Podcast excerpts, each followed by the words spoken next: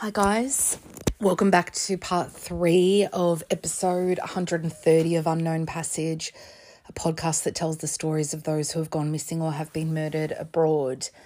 This is going to be 4 parts. Thank you for bearing with me that it's taking a bit longer. As I said on the update episode that I posted yesterday, just to get to them.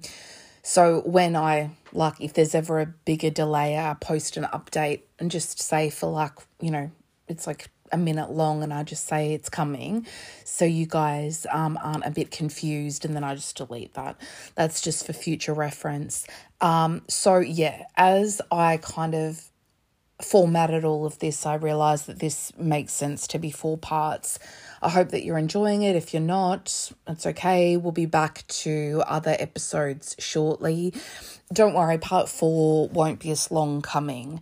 But I've got a couple of updates quickly before I get into part 3.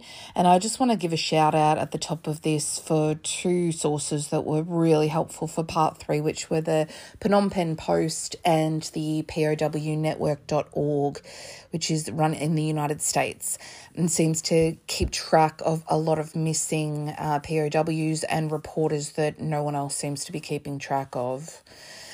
So first of all, I forgot to say I posted it in Patreon, but a couple of weeks ago there was closure of sorts for the Narumi Kurosaki case, albeit they still don't have her body, but Nicolas Cepeda was found guilty in the French court in Besançon of her murder, and he was sentenced to 28 years, I believe, in prison. Now it seems, you know, that he'll probably do less than that with parole and things like that, but at least they saw it for what it was. And I think that's the first case we've covered on this podcast that happened, you know, as we were doing it, and then had an update that I could give you, I suppose.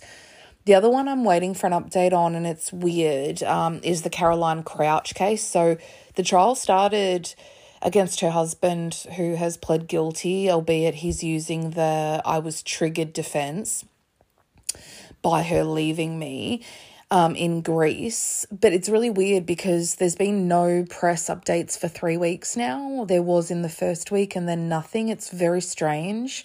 I don't know if they've got like a press blackout or something like that, but I do keep checking and I will keep you posted. Also, welcome new patron who came on board yesterday, M. Mac. Welcome. There's 2 other stories in the same vein as the podcast that I just wanted to bring up quickly that I saw in the news this week. I'm following like quite a lot of active stories, including that serial killer who's on the run with the prison guard. Is anyone else following that? And a couple of people from, you know, down under, my neck of the woods, so to speak, kind of stories that involved maybe, you know, a bit of tragedy overseas. So the first one was a young man in his 20s called Joseph Day, who's from New Zealand. Lovely looking guy, seemed to have the world at his feet, living over there with... he was living in Bristol, in the city Bristol, with his girlfriend, who I think is British, and he had at one point worked as a cameraman for TV New Zealand, and she was away for the night with friends in London. It's a few hours from Bristol, and she just everything seemed normal, like. And then I saw the news because she'd reported him missing. She came home from London and...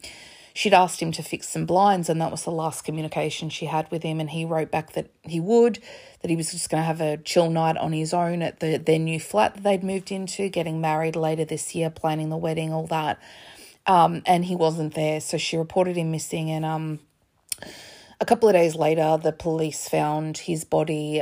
It appears that he took his own life jumping from a gorge in Bristol, and it just really...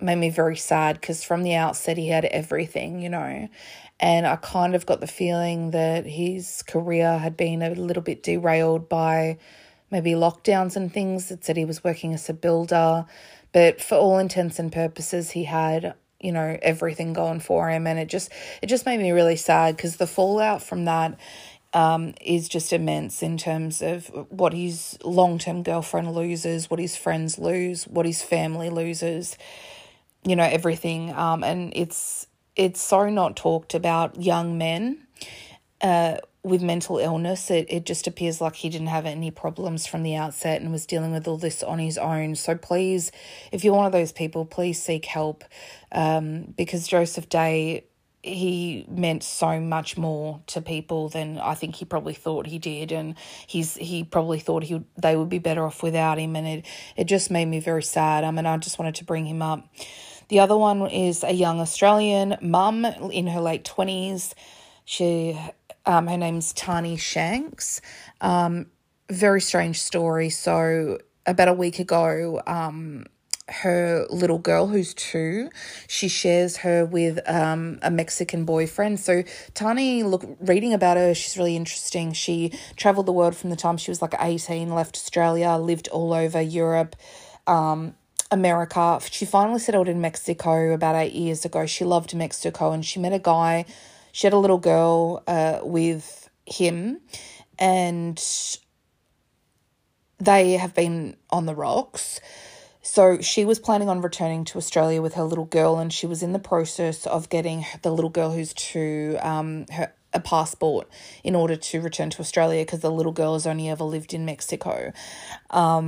And surprise, surprise, she's gone missing. So is the boyfriend slash husband. So the little girl was found wandering the streets of Cancun at night. Independent witnesses saw her being dropped off by the father, just in the street, and him taking off. Now, it doesn't take a genius to realise what's going on. It seems that the press are trying to kind of be careful with how they report it, but come on, let's be real. Women are really at risk when they're trying to leave a situation like that.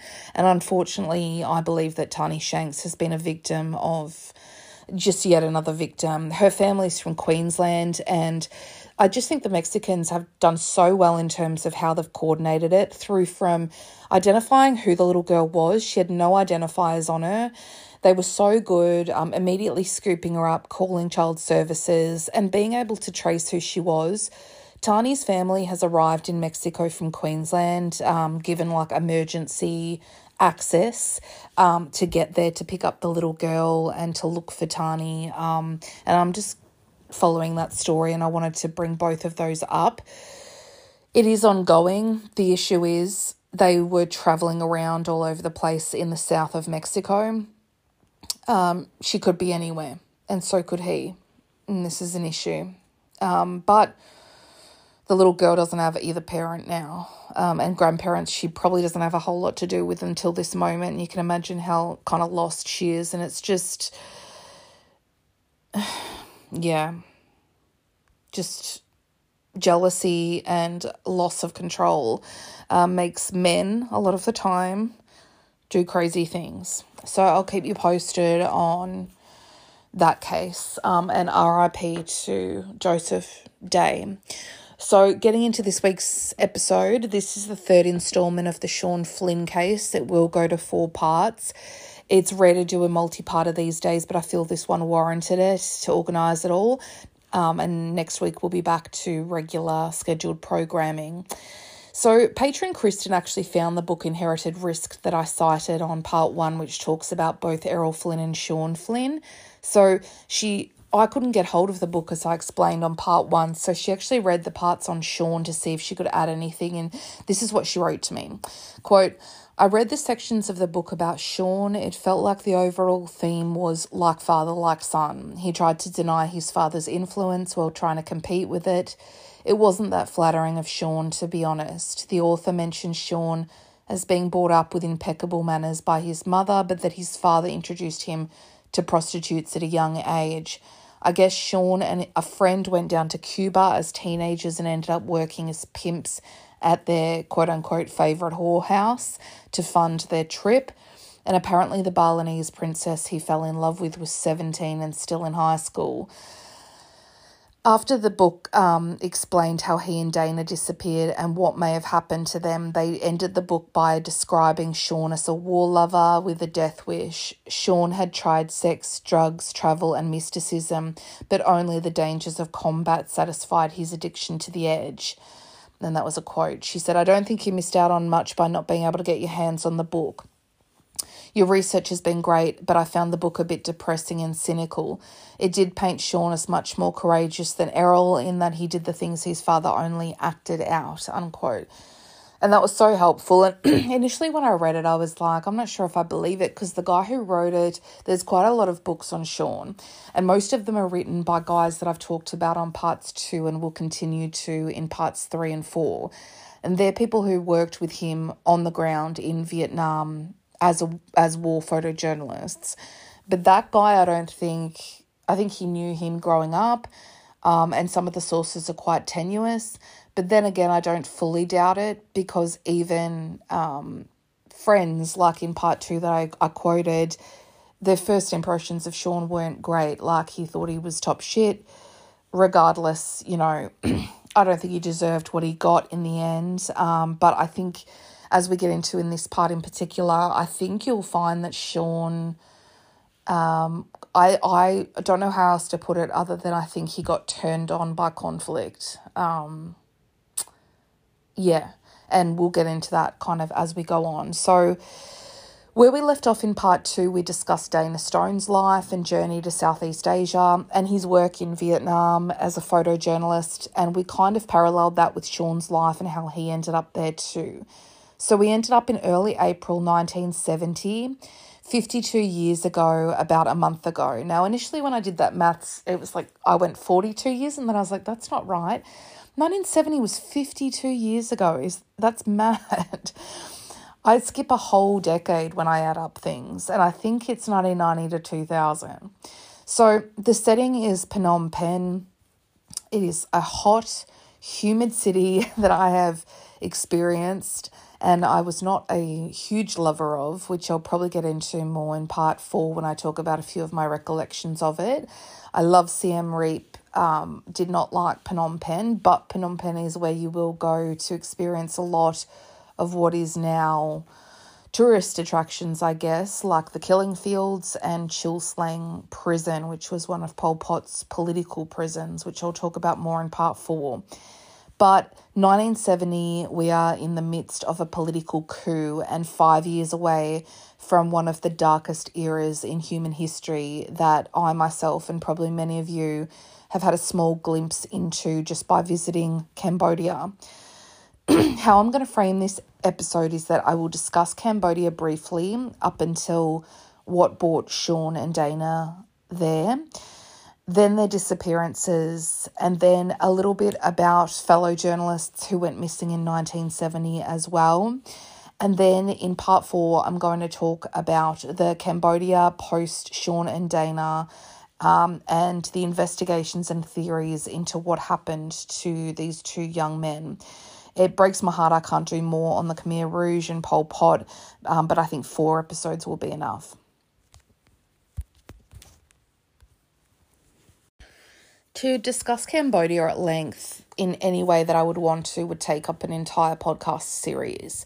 I love Cambodia. I fell in love with it. I love Thailand. I love Vietnam. I've never been to Laos. All of these countries border and are so close to Cambodia, but Cambodia feels so distinct and so unique from those places. And my time, both times there, speaking to different people, who came and went, I would sit in this cafe every morning and it would just be like this constant stream of tourists and things, and you'd end up talking to them about where they'd come from, and a lot had come in from Laos or up from Ho Chi Minh City, and kind of talking about their experiences, and all of them would say the same thing, especially the long haulers who had stayed for a period of time because they loved it so much. And they'd say there's just something, you know, about Cambodia that's so unique, it's so different, and the people are so different, and the culture is so different. There's no confusing it with these other neighbouring countries. Its smells are unique, its sights are unique, its history, its people, its landscape, how it operates. Some things you will see there, especially if you don't just stay for a couple of days and move on. It's quite shocking. I saw some really fucked up stuff when I was there. In terms of police corruption and things like that, what kind of money can buy you and things that you just kind of witness on a day-to-day existence that is shocking for someone from Melbourne. You know, you just wouldn't see some of the things that you see, that's all. Cambodia is located in Southeast Asia with a coastline on the Gulf of Thailand. Vietnam runs alongside on the east, Thailand on the west, and Laos sits above it. The Mekong Delta winds its way up parts of Cambodia, and there's hip little beachside areas that are quite popular now, like Sihanoukville. There's large cities like Phnom Penh in the southeast, and Siem Reap in the northwest, where I found myself falling in love with and teaching. You'll regularly find tourists there coming into Phnom Penh overland from Ho Chi Minh City, formerly Saigon, or getting the bus in from Bangkok or flying in, or coming in overland after spending time, in Laos. Cambodia is also known as Kampuchea or the Kingdom of Cambodia. It is a Buddhist country of around 17 million people with a long and tragic history. But may I just say from the outset that nowhere in the world have I gone where the people are as kind, helpful and generous as they are in Cambodia. The land dates back to the prehistoric era, and the earliest royal families were instituted in Cambodia in the year 800 AD. Now, you'll find that most people speak Khmer, which I did a few lessons in, and I could speak kind of everyday sayings by the end of my 4 months there. But it's very hard, and to see it written will spin you out. However, you'll find that quite a lot of older people, like you can find in parts of Vietnam, speak French. So if you speak French, that's a bonus. But the issue is Pol Pot's regime and the Khmer Rouge wiped out a lot of the older population, or people who would be older population now. So I think the average age there is about 16, and it's very rare to find older people there. And if you do, they're like a diamond in the rough, because so many... Pol Pot essentially wiped out almost half of the population of his own country, and we'll get to that in part 4. The Khmer Empire refers to the centuries between the 9th and 15th centuries in Cambodia, and most of you will probably have heard of Angkor Wat, which it's one temple in a massive temple complex which brings in millions of tourists every year. It's on pretty much everyone's bucket list, and it's located in Siem Reap, or, just outside of Siem Reap. It's a kind of Buddhist temples, but it's a massive geological park. You need at least a whole day there. A lot of people go there to see the sunset or the sunrise, and it's got essentially hundreds of temples, albeit a lot of them are ruins now. But the main ones that people go to see are Angkor Wat. However, my favourite was... Bayon, and it has faces carved into it, and it's a feminine temple. It's just beautiful. And Ta Prom, which is kind of most famous for Tomb Raider, filming parts of it there. Angelina Jolie, she when I was in Cambodia, her face was everywhere, and I used to go to this cafe, and her face was on every page of the menu. Because she used to go there when she filmed Tomb Raider, and she adopted her eldest son, is it Maddox, from Cambodia, because she fell in love with Cambodia. And as much as I'm not really a fan of hers, we have that in common. I just understand why she felt so drawn to it at a similar age to when I did as well. Angkor Wat was a centre of worship for centuries, and it was actually lost in the jungle for a very long time. And then in the 1800s, it was rediscovered again by this French explorer. And we're really lucky today that so many temples still stand, and it's a World Heritage Site, because I think if Pol Pot had had his way and had a little bit longer, we wouldn't have that, because he was all about complete removal of history, denial of history, year zero. I can't get into the mind of someone like that, which we'll talk about more in part 4. I've never been able to really wrap my head around how he could do that to his own people. But then again, I don't think he had a very strong tie to Cambodia anyway, because he was mostly educated overseas, picked and chose different parts of Marxism and communism and things like that that he liked, came back and fucked up his own country. Cambodia was part of what was considered French Indochina under the French colonial empire, and you can still note this in much of the architecture and the big wide boulevard type streets, particularly in Siem Reap. I just loved that about the city. You got trees kind of crossing over the streets. It's really beautiful. And you can sense that particularly in Ho Chi Minh City, Saigon. I haven't been to Hanoi, but I've heard it's pretty much similar.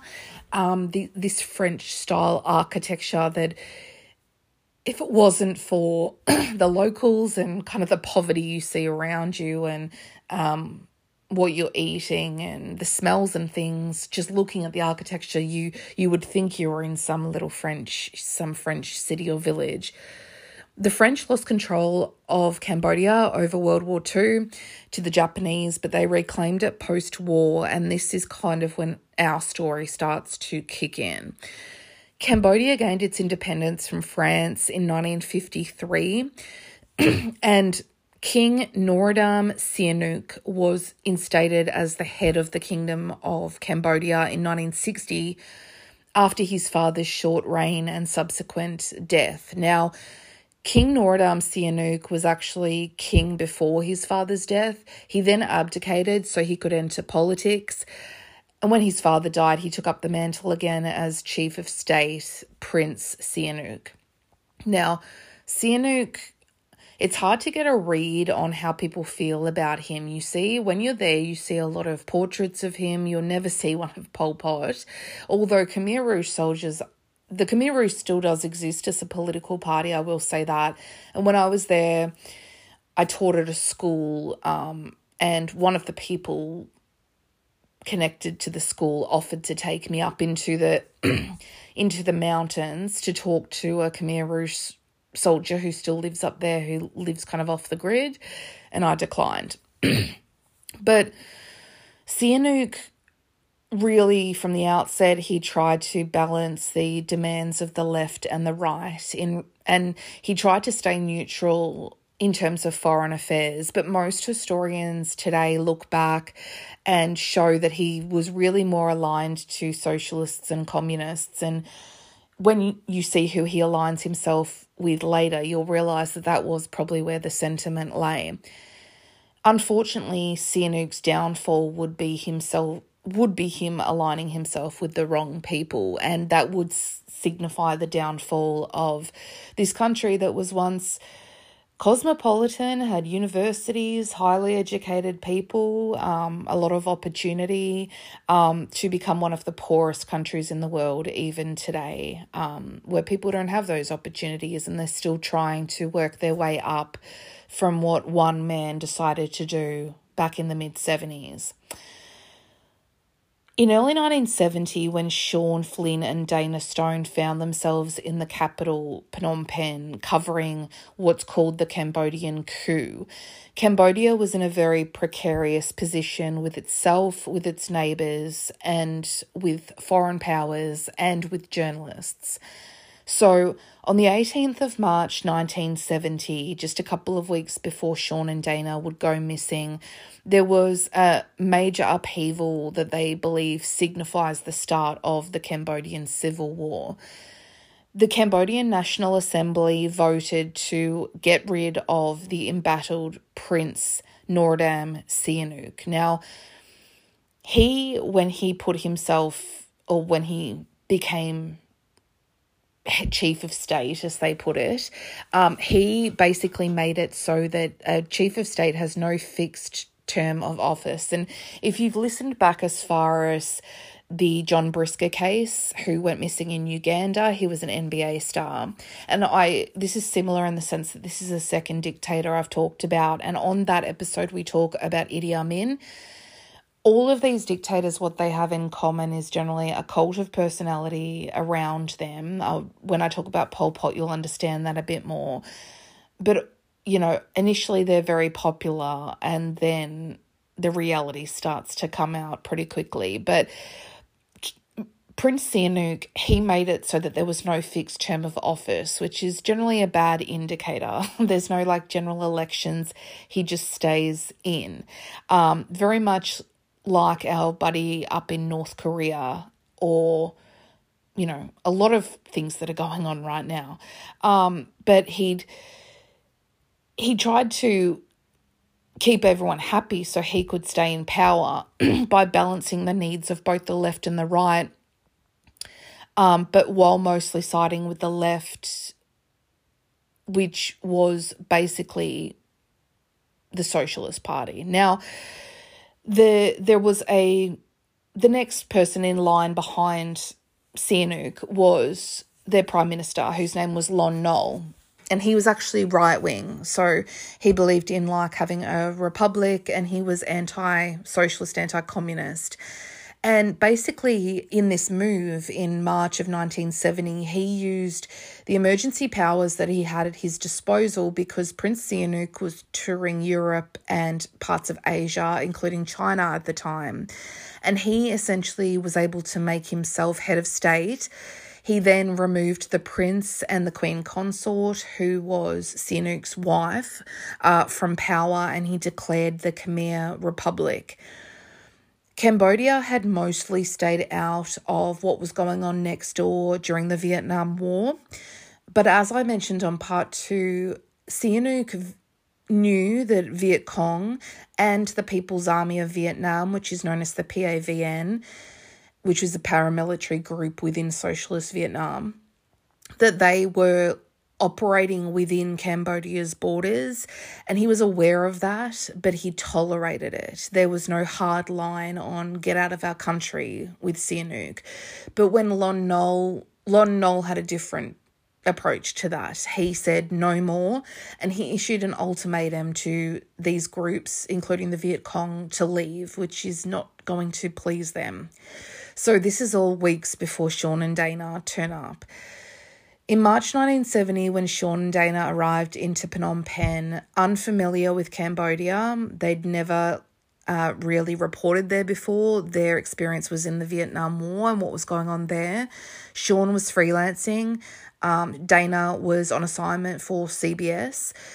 At this point, there were huge anti-Vietnamese protests happening in Phnom Penh, where the two men ended up basing themselves. And I believe Dana's wife, from an interview with Celine Grant that I saw, he talked about how when they went missing, she was in the hotel in Phnom Penh, you know, panicking and, you know, saying that she had to find him.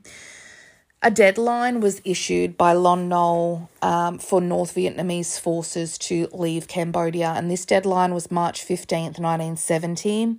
He said if they did not, they were going to face military action. This did not happen, and the tension and riots only escalated. Now, ultimately, Prince Sihanouk was removed from government. Lon Nol basically had given... My understanding of it, because most of my knowledge, at least back in the day, was on 1975 onwards, not particularly around this time, but kind of brushing up on it, my understanding was that Lon Nol had given Sihanouk a lot of leeway. He really didn't want to overthrow him. He'd put pressure on him to end his relationship with the Viet Cong and North Vietnam. And ultimately, he felt that he had no choice but to remove Sihanouk entirely, and that would include getting him out of the country, if not killing him, I suppose. Ultimately, Lon Nol did not want to, but those around him allegedly held him at gunpoint to sign the papers to finally overthrow Sihanouk in his absence. Sihanouk, by this stage, was in China. could not return to Cambodia but was raging over there and basically threatening to kill everyone. Lon Nol was now head of state. On the 23rd of March 1970, Sihanouk went on Chinese radio and he demanded an overthrow of Lon Nol. And because of this, because you've got two opposing forces and you're always going to have people on both sides of it within a country, Lon Nol's brother, who wasn't even involved in anything, he just worked on some plantation out in the middle of nowhere, was like murdered by other people on the plantation just for purely being Lon Nol's brother. And a lot of people were killed during this time. The demonstrations were very violent and the Cambodian army, you know, turned tanks on its own people to kind of suppress these riots. And Sihanouk had now, by this point, aligned himself with communist insurgents who he nicknamed the Khmer Rouge, which translates to Red Khmers. Red meaning, you know, communist, and Khmer being, you know, Cambodia, or the culture, I suppose, and the language. The result of this coup was that in 1970, North Vietnamese forces ultimately invaded Cambodia, and thousands were murdered. And I've got to keep bringing it back to Sean and Dana and other journalists coming in for a scoop at this time. And as listener Nate kind of has talked about, because I've shown him pictures of this and kind of talked a little bit about it because he's quite interested in this time in Asia, particularly Cambodia, Vietnam, sorry. Kind of he said, look at what they're wearing and they've got these expensive cameras and you're essentially, he said, you know, like you would immediately be seen as a spy, or you're a sitting duck for opportunists. You are so identifiable as American. It's really ballsy and honestly pretty stupid. As much as you war reporters kind of live and breathe this, there's got to be limits. And I honestly think in the last moments, Dana Stone had reached that limit. But as Kristen wrote about reading the book, Sean Flynn, I think, had maybe a bit of a death wish. So there, at this point, there was almost 500,000 Vietnamese people living in Cambodia, and this is where it's very similar to Idi Amin in Uganda, his ousting of British people and British Indians and giving them a deadline to leave. But about 100,000 Vietnamese people left Cambodia by this time, and another 200,000 were forced to leave and return to South Vietnam. So basically this big population of Vietnamese living in Cambodia, which was almost 1 million at that point, became just over 100,000, and this was within just a few months of the Cambodian coup. All of these events I'm talking about marked the start of the Cambodian Civil War, and essentially it was Lon Nol backed by the US against the Khmer Rouge and North Vietnam. Now, ultimately, if you want to know what happened to these people before we get into Sean and Dana's last day, the Queen, who was Prince Sihanouk's consort, albeit when you look him up, he had about 8 wives from my memory. Three of them overlapped at the same time, which I didn't think was legal in Cambodia, but maybe it was.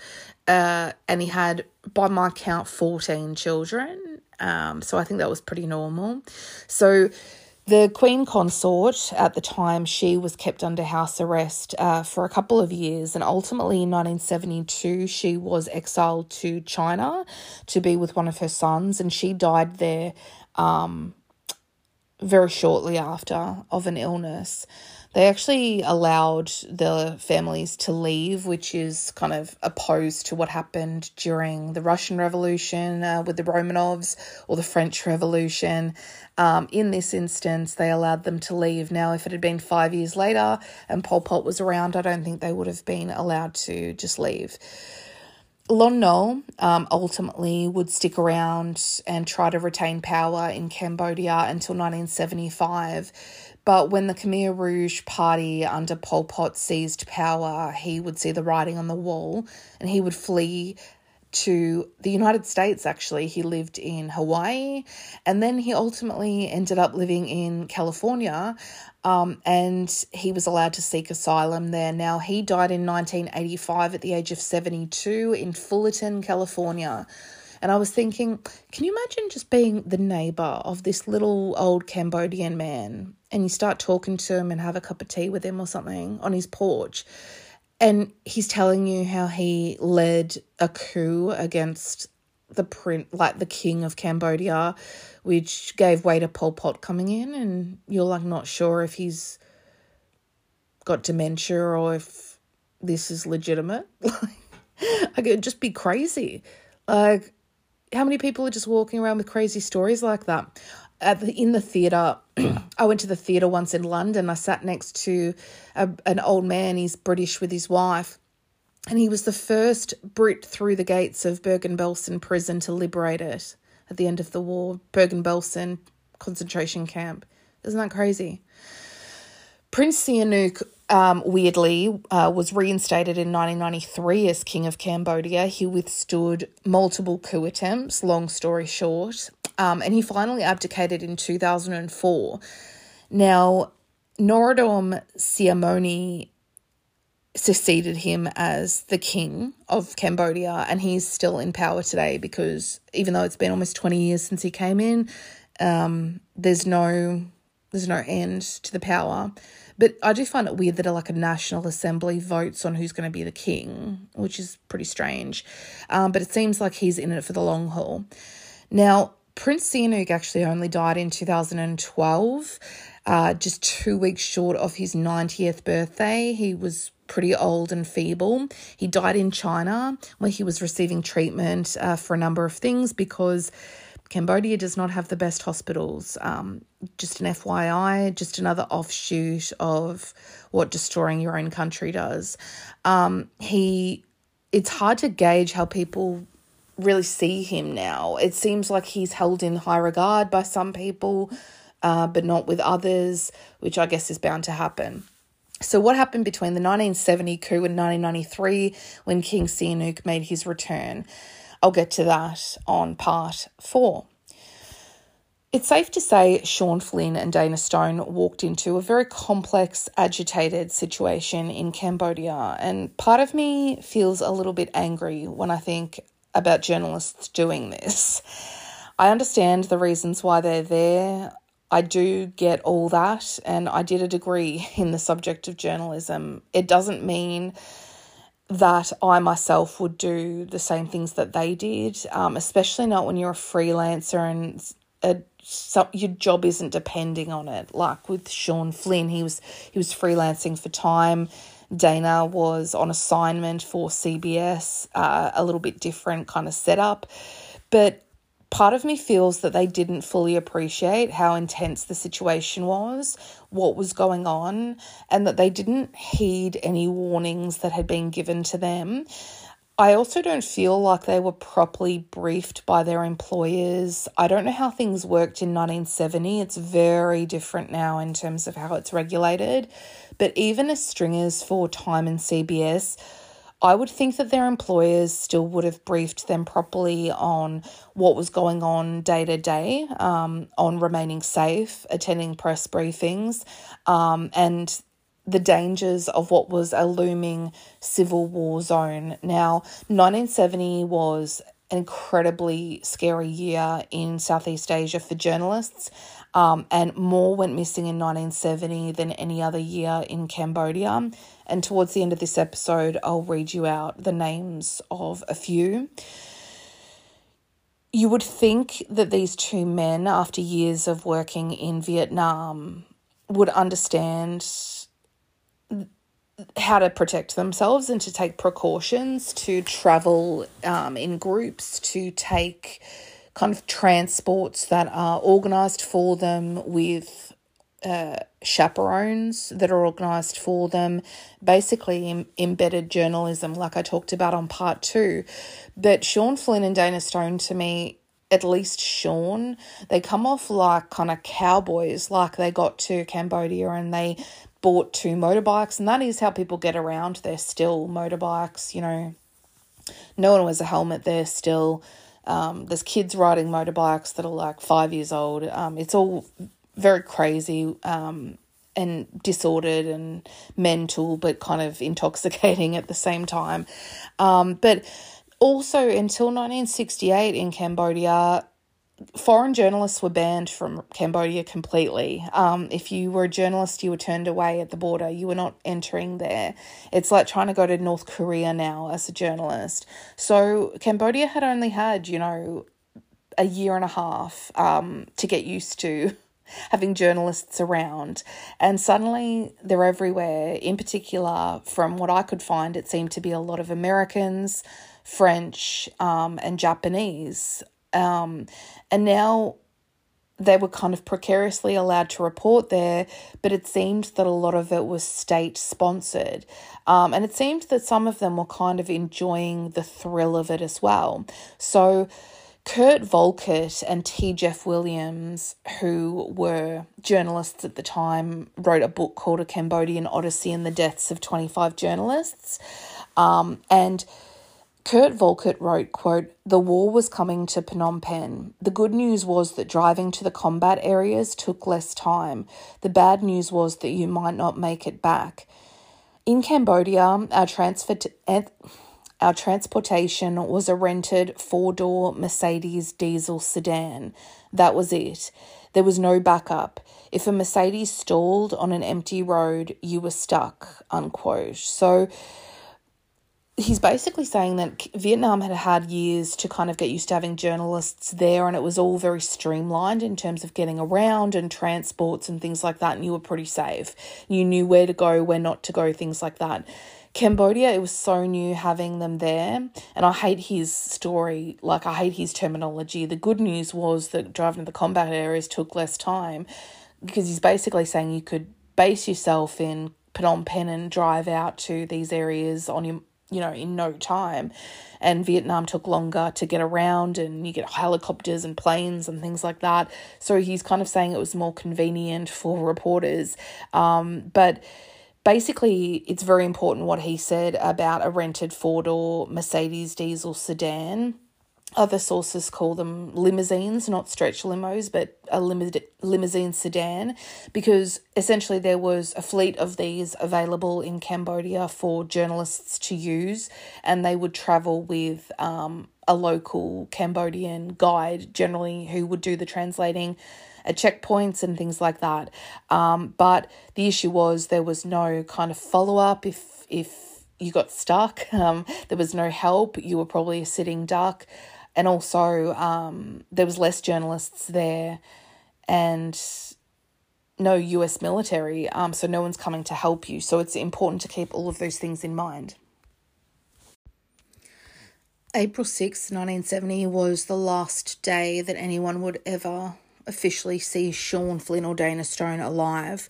And the details of that day are actually somewhat vague, because they didn't really have their friends that I've quoted before, like Neil or Tim, around by that point to kind of back up what was happening at the time.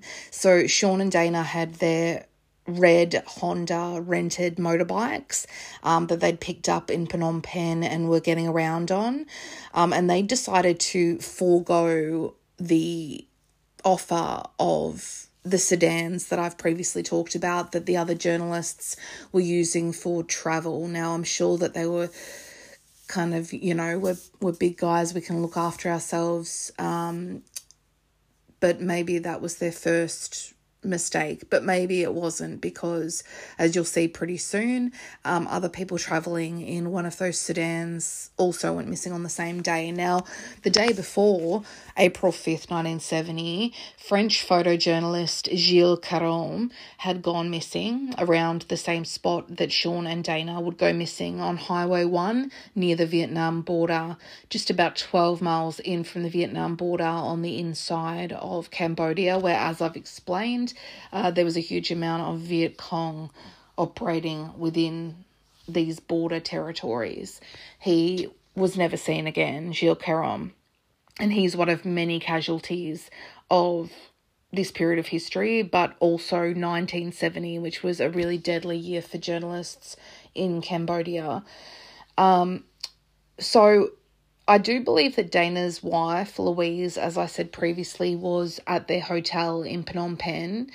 But basically the general consensus is that that morning, Sean and Dana and a group of other journalists left Phnom Penh because they'd been invited to go down to Saigon, which is now Ho Chi Minh City, to attend what's classified as a government-sponsored press conference. Now, nothing is they've really talked about that, so I'm not sure if they were discussing if it was a Vietnam War thing, which I presume it probably was, and they were doing dueling stories, you know, covering multiple things at once. But basically this kind of confused me because I've done the trip from Phnom Penh to Saigon along Highway 1, which is the main highway that takes you pretty much all the way. And even today, it's almost 5 hours drive, as the roads aren't great even today, although that drive is better than the drive between Phnom Penh and Siem Reap, which I did, which takes like 8 hours, and it should take way shorter because the quality of the road is so bad. So I can't really imagine what the quality of the road was like in 1970, especially considering they were on motorbikes. It's 228 kilometres. And they must have left pretty early. One of the gaps in the story that I can never find through all of this is exactly what time the journalists went missing. And I believe it was probably, judging by the footage that we have, probably mid to late afternoon. But I digress. So they had travelled down to Saigon with these other journalists. Now, the other journalists had travelled in their, you know, provided sedans, which gave them, you know, an escort to go with them. But Sean and Dana, who had rented these red Honda motorbikes, and seemed like pretty cool dudes, judging by the last footage we have, at least of Sean, which I'll talk about, they decided that they were going to travel on the motorbikes instead of in the vehicles. Now, the crazy thing about the final day of Sean and Dana is that we have not only a final picture of Sean and Dana together, which you just don't have for the remainder of their friendship that had been years, but we also have the only actual really good footage of Sean on the ground talking, and that was just mere minutes before his disappearance. So the final picture of Sean and Dana on this particular day is as they left the press conference. An American journalist, their friend, who would go on to be an anchor in the States, Steve Bell, he was the last person to probably speak with them at this press conference. And he snapped this picture of them, which I've made the Spotify picture if you are listening on Spotify. It's a really great picture. It's Sean in the forefront on his bike. It's in black and white. Dana in the background. Dana, my eyes aren't great, obviously, but in the background, Dana, they've both got their cameras around their necks. It's hard to tell what they're wearing, although we can kind of tell better in the footage that I'll talk about in a minute with Sean. But I believe they're just wearing like T-shirts. Sean's got, it's a red scarf, I know it is because there's footage of it, around his neck. And he was also wearing aviators later on, and they've got those kind of, I don't know what the name would be for the hats, not like Legionnaires hats. I can't really, if someone could tell me what the style of hat is, it's driving me mad. We used to have to wear them in school, but they look very American. You know, you could see why someone would be tempted or, you know, maybe set up a checkpoint to lure people in. I don't really know. So Steve Bell was the last person to hear them talking, and basically they said to him that they had received word from people further along on Highway 1 back towards Phnom Penh that there was a makeshift checkpoint that was set up on Highway 1 about 12 12 miles in from the Vietnam border towards Phnom Penh, a few hours outside of Phnom Penh, that seemed to be manned by members of the Viet Cong. So Steve Bell took this photo of them on his camera on their motorbikes, and Sean and Dana took off with their cameras and their motorbikes to check out what this was and to maybe get a scoop on an interesting story. Now, as I said, Highway 1 is a major highway in Cambodia. Even today, it connects Phnom Penh right through to Vietnam. It's over 100 miles long, and it's the main route that you take from Phnom Penh to Ho Chi Minh City, which was then Saigon. So Sean and Dana had received this information on the grapevine and they wanted to go check it out. But this wasn't just some random checkpoint. And I think at the time, Sean and Dana weren't entirely sure what was happening.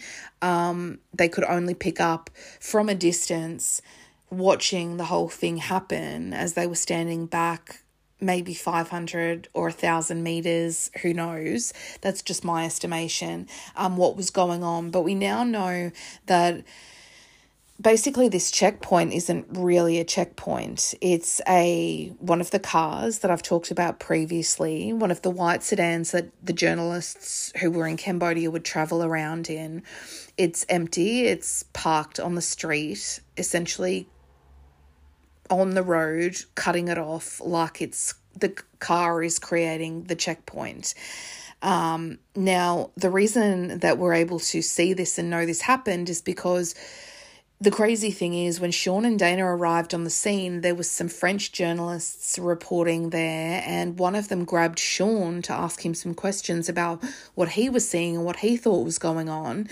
So we have this footage that you can watch on YouTube, and I've also put it on the Unknown Passage podcast website on the Sean and Dana episode page, of Sean being interviewed by these people. Now, it has French dubbing over it. It's the person in the studio explaining. We spoke to photojournalist Sean Flynn, who told us that it seemed to be, a checkpoint, and there seemed to be about 15 Viet Cong kind of surrounding it or near it, and then it shows you the Viet Cong and they're all like lined up across the road, but unfortunately we don't hear Sean's voice because it has French dubbing, but this clip zooms right in on this white sedan parked across the road, cutting it off, a very eerie shot that's kind of, they maybe were filming it not thinking it would be that important, but it's incredibly important. Now, I guess you're wondering who was in the car that they were now utilising as this maybe lure for the Viet Cong. And the crazy thing is that most sources don't even bother to fill in the gaps of this part of the story and name the people who had been in that car.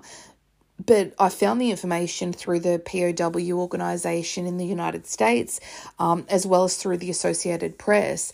And so earlier that day, French journalist who was quite a revered journalist, his name was Claude Arpin, him, according to the AP, another French journalist for L'Express of Paris, which is a magazine or newspaper, Guy Hanatou, another French guy, and two Japanese correspondents. One was called Akira Kusaka. The AP states that he worked for Fuji Television in Japan, and Yoshiro Takagi, and he was the cameraman along for the ride for Fuji Television. These were the four men that were in the car at the time. Now, details are sketchy about what had happened because no one was around at the time that they had been removed from the car.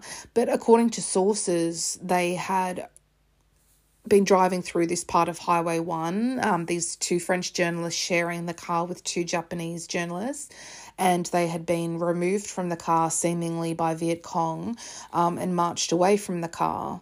And witnesses believe that they had been killed in the neighbouring eucalyptus fields.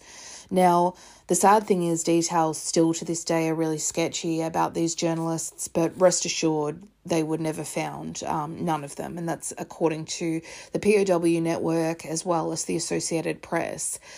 Now, Claude Arpin, who went missing earlier that day on April 6th, was actually friends with Carl Robinson, who I quoted on part two, who was very good friends with Sean Flynn. This was quite like kind of a tight-knit group, but it doesn't seem that he knew Sean Flynn, Claude Arpin. But this is... It seems that the car was then taken, parked in a way to cut off Highway 1, either as a checkpoint for the Viet Cong to use so that nobody could get through, or as a lure for foreign journalists, which makes a lot more sense to me. So Sean and Dana had been radioed through this information while they were in Saigon, and they wanted to get the scoop on who these people were and these journalists. And at the time, they didn't have the names of who had been in the car. It's 1970. It's a little bit harder kind of to keep track of these things this soon. But by that afternoon, Sean and Dana had arrived on the scene, and Sean was speaking with these French journalists, and you can go and watch, you know, that footage. It's only about 30 seconds long. Now, based on the whole scene, how it looks, you would hope that the gut instinct of someone would kick in that something's not right here and that you shouldn't proceed. And Sean and Dana should not have proceeded. The whole scene looks really staged and weird, and I'd just be going the complete other direction. And every other journalist on the scene, including these French ones who interviewed Sean, did not get any closer than they were, which I believe was probably maybe 500 metres down the road, filming this scene happening. And then he says at the end of his reporting, the French guy, that they kind of, the more Viet Cong turned up, there was about 15, they kind of beat a retreat back to their car. Now, Sean and Dana did not do this. And according to Carl Robinson, writing for the Financial Review, witnesses saw Sean and Dana around this time in a cafe a little bit further down the road arguing. According to witnesses, which I think are probably other journalists or photojournalists, Sean was trying to talk Dana into going further down the road towards the checkpoint, and Dana was reluctant. Now, this really ties in with what I think we already knew about Dana and Sean. Dana was the more seasoned reporter. I think he had a pretty good gut instinct for things. He also had a wife to think about, and that's another thing I kind of thought. He's not really just thinking about himself at this point. And I think his gut instinct was kicking in that something was not right. Now, they start arguing because Dana doesn't want to go any further and doesn't want to push on further down the road because he has a bad feeling about what's happening. And Sean is arguing with him to go further down the road, and that really ties into, you know, Sean, people saying that he really loved combat, loved drama, and maybe thought he was invincible. And this is a really scary mindset that I think people get into in other countries that can be really dangerous. You don't understand the culture. You don't fully understand what's happening. Sean and Dana have only been here for a few days in Cambodia. They couldn't really wrap their minds around what was even happening at this point. So finally, the two of them, it seemed that Sean won the argument. They hopped on their rented Honda bikes, motorbikes, and they rode past all the waiting journalists that were further down the road watching from a distance, and they headed straight towards this roadblock. Now, all that is said is from witnesses who were closer, and these are people from who were living or working in these plantations further up the road. They would say, basically, sorry about that, I lose my voice quite a lot, like since I had my surgery. So basically, this is also journalists who are watching who couldn't really see what was happening from that distance away, as well as local villagers who were further on down the road. Witnesses report that upon arriving at this makeshift checkpoint, Sean Flynn and Dana Stone their motorbikes were relieved of them, as it's put. The two of them were then taken and marched into a tree line, which bordered a eucalyptus plantation on the other side, and no one ever saw the two alive again. It seemed that Viet Cong had grabbed them immediately, whether seeing them as spies. It didn't seem like there was any time for them to talk their way out of anything or anything like that. Their motorbikes were immediately taken off them because that would be another resource that would be incredibly helpful for the Viet Cong, and they'd want to utilise. and they were marched off into the tree line, and from there they were not sighted again. Sean was 28 and Dana was 31. Their disappearances only seemed to embolden attacks on journalists in Cambodia, and on May 31st, 1970, there was an attack on 8 NBC and CBS reporters on National Road 3, which is also called Highway 3, which is about 3 hours south of Phnom Penh as well. The Phnom Penh Post wrote about it in a retrospective in 2013. Quote, the group of 8 NBC and CBS news reporters plus one Cambodian driver drove on. Khmer Rouge fighters fired a B-40 rocket that sailed right into one of their vehicles. Those who were travelling in a nearby car were captured and executed in a nearby field, unquote. So they became more and more emboldened in terms of attacking journalists. Now, the Phnom Penh Post interviewed a man called Chang Song, who at the time in 1970, he had been the information minister in Cambodia, and he was actually due to be the escort for the group in their car on that particular day, but he slept in. They went without him and were all killed, and he kind of saw it as some sort of divine intervention. He said, quote, the Khmer Rouge did that all the time. You never knew whether they were villagers or Khmer Rouge. That's why many were killed then, because they didn't know. The Khmer Rouge could care less about publicity. They were savage, ruthless fighters. They had no policy. Their policy was to kill, unquote. Within just a couple of months of Sean and Dana's disappearances, by June of 1970, 26 journalists had been captured in Cambodia over just a 3-week period. 3 had been killed, some had been returned, and others were still missing, and many are missing even today. And I have a list, courtesy of the Phnom Penh Post, titled A Dangerous Year, Media Casualties in 1970 totaled 26, and the names of the 26 journalists who were either killed or are assumed dead today. And I'm just going to read their names. Gilles Caron, Claude Arpin. Sorry, I'll say who they worked for as well. I don't have their nationalities, but you can probably tell from their names.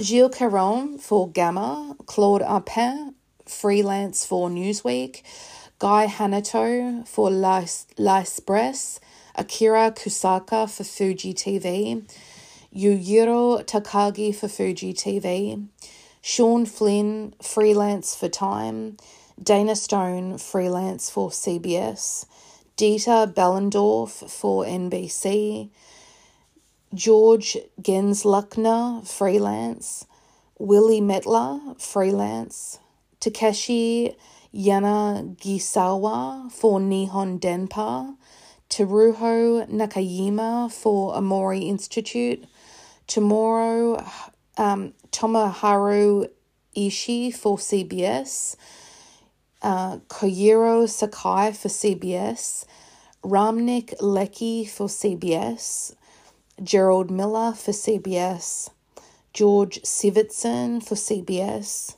Yang Samlang, driver for CBS, Wells Hangen for NBC, Roger Colne France for NBC, Yoshihiko Waku for NBC, Raymond Meyer for ORTF, Renee Puisoso for ORTF, J. Frank Frosch for UPI, Kiyoichi Sawada for UPI, and Johan Doynisveld, who was freelance, and that's just for 1970. A lot of Japanese names on that, and obviously Dutch and US as well, and you'll see Sean and Dana on that. In the 5 years between 1970 and the fall of Phnom Penh to the Khmer Rouge in 1975, 37 journalists, photographers and cameramen would be killed or go missing in Cambodia. And during the 5 years of war in Cambodia, following on from that, more journalists would be killed or go missing in action than in 10 years of the Vietnam War.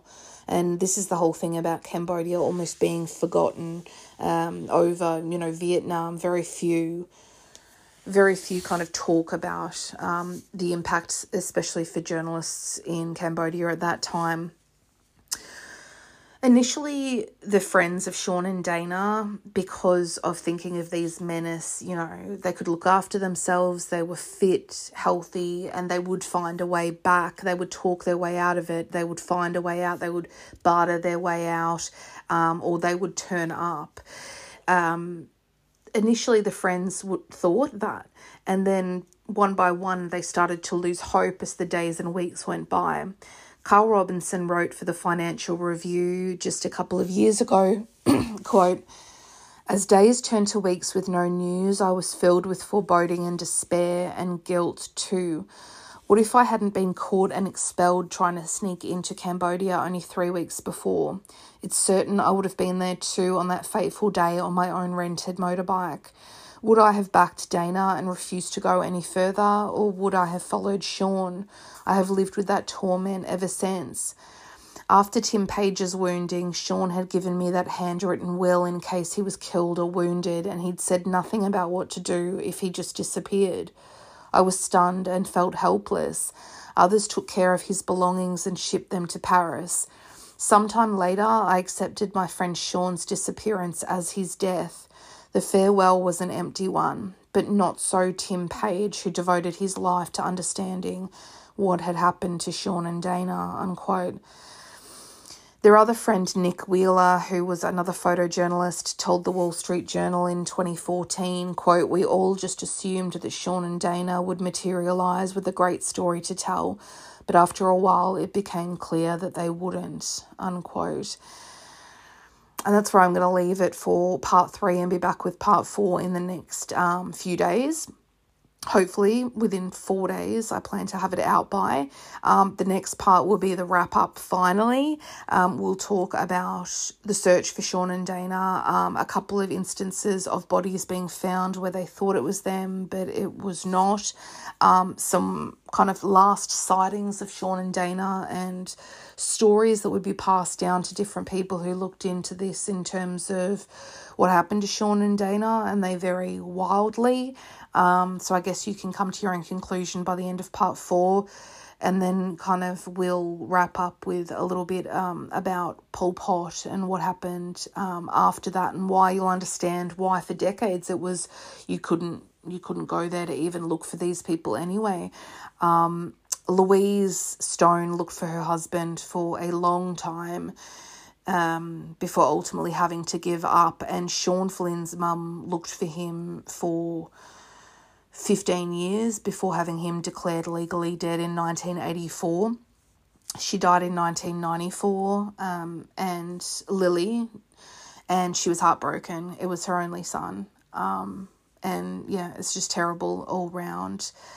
And maybe just a silly decision by two silly boys. And I wish that Dana had won out in that argument. I really do. I want to finish on an interesting story that I found in the Daily Mail in 2014. When I was kind of researching this, it came up. And the headline was, "Did this camera once belong to Errol Flynn's war photographer's son? Battered Nikon bought on eBay has same initials as Sean Flynn, who disappeared in Cambodia." So this guy in 2014, he was an old guy. He was 71 in 2014. Paul Turner in the UK collects kind of random old cameras, which a lot of people do. He bought one for £51 on eBay, had it shipped to him in the UK. And when he got it, he'd never heard of Sean Flynn or anything like that, but it had SF scratched onto its base, and Sean went missing with one of his cameras. The other one, there was a couple of other ones that ended up being shipped back to Paris, and one of them is with like a collector now, but he did go missing with one camera. And basically this fellow photographer who collects cameras was able to trace back this particular Nikon camera, and there's pictures of it, And it looks like from the era, he was able to trace it back kind of through serial numbers and things like that to the 60s when it would have been produced. It would have been built around November 67 to January 68, which is the right time frame for when Sean bought it. It obviously has what could very much be his initials as SF on it.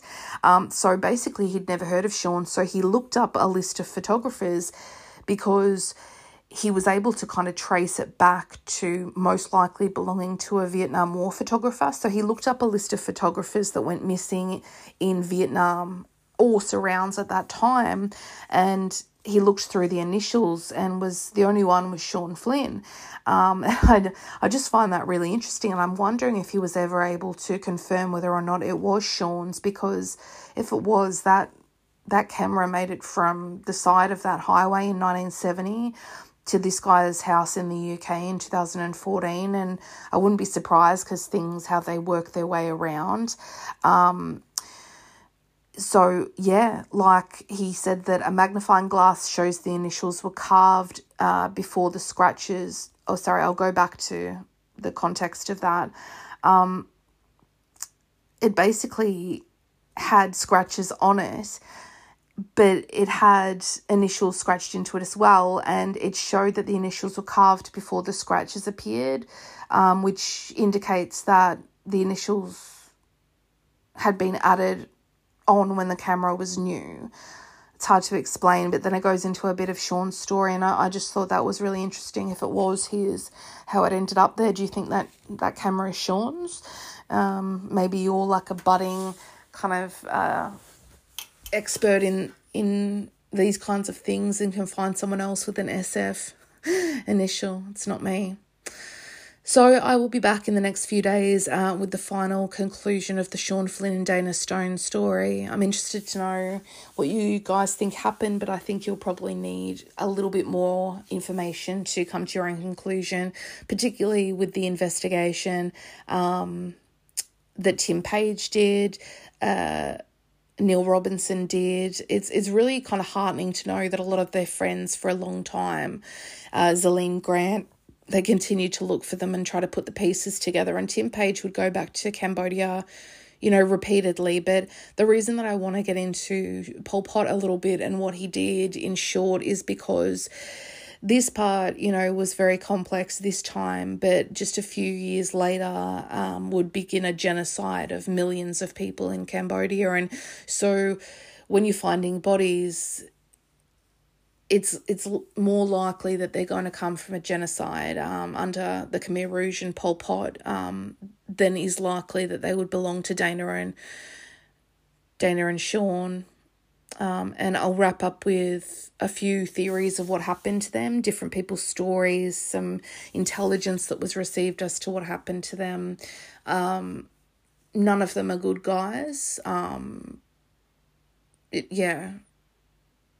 I don't even know how to, I'll get into it in part 4, but kind of living final days, no matter how long you think Sean and Dana lived for, whether you think they were killed on the side of that road or whether, like others, you think they lived for years, that existence under the Khmer Rouge or the Viet Cong would be unbearable. So, on that positive note, I'll be back in the next couple of days. I hope that you're all well. I hope you have a good week, and I'll talk to you then. Bye.